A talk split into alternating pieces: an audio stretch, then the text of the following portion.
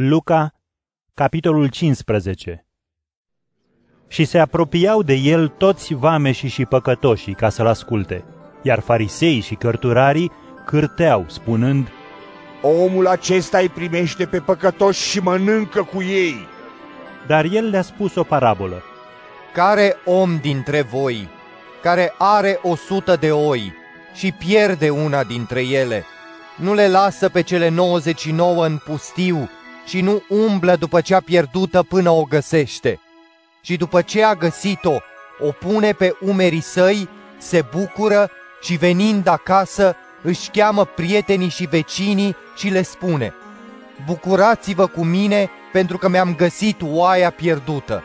La fel vă spun că va fi mare bucurie în cer pentru un singur păcătos care se convertește, decât pentru 99 de drepți care nu au nevoie de pocăință. Și ce femeie care are 10 drahme, dacă pierde o drahmă, nu aprinde o lampă, nu mătură casa și nu caută cu grijă până o găsește. Și după ce a găsit-o, își cheamă prietenele și vecinele și le spune, Bucurați-vă cu mine, fiindcă mi-am găsit dracma pierdută. Vă spun, la fel de mare este bucuria înaintea îngerilor lui Dumnezeu pentru un singur păcătos care se pocăiește. Apoi le-a spus, Un om avea doi fii. Cel mai mic dintre ei i-a zis tatălui, Tată, dăm partea de avere ce mi se cuvine. Tatăl le-a împărțit averea. Și nu după multă vreme, adunându-și toate lucrurile, fiul cel mic a plecat într-o țară îndepărtată și acolo și-a risipit averea trăind în desfrânare. După ce a cheltuit tot, a venit o foamete mare în țara aceea, iar el a început să ducă lipsă. Atunci s-a dus și s-a aciuat pe lângă unul dintre locuitorii acelei țări, iar acela l-a trimis la moșia lui să-i păzească porcii. Și ar fi dorit să se sature cu roșcovele pe care le mâncau porcii, dar nu îi le dădea nimeni. Atunci, gândindu-se în sinea lui, și-a spus, Câți argați din casa tatălui meu au pâine din belșug, iar eu mor aici de foame. Mă voi ridica și mă voi duce la tatăl meu și îi voi spune, Tată, am păcătuit împotriva cerului și înaintea ta. Nu mai sunt vrednic să mă numesc fiul tău, primește-mă ca pe unul dintre argații tăi. Apoi, ridicându-se, a plecat la tatăl său. Pe când era încă departe, tatăl său l-a văzut și i s-a făcut milă. Alergându-i în întâmpinare, l-a îmbrățișat și l-a sărutat. Atunci fiul i-a zis, Tată, am păcătuit împotriva cerului și înaintea ta.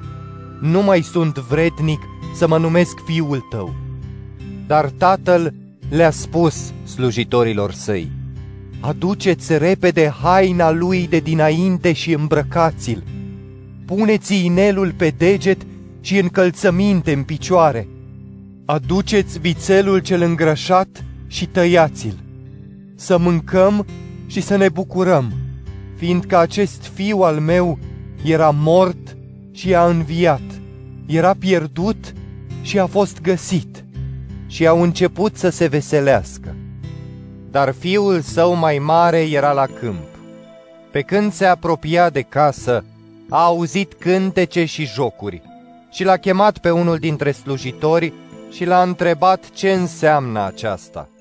Iar acela i-a răspuns, fratele tău s-a întors iar tatăl tău, pentru că l-a regăsit sănătos, a tăiat vițelul cel îngrășat.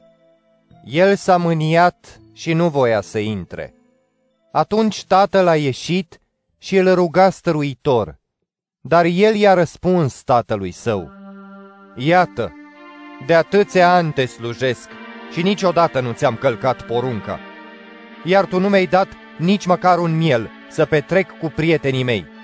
Însă când a venit acest fiu al tău, care ți-a mâncat averea cu desfrânatele, ai tăiat pentru el vițelul cel îngrășat. Tatăl i-a spus, Fiule, Tu ești mereu cu mine și toate ale mele sunt ale tale.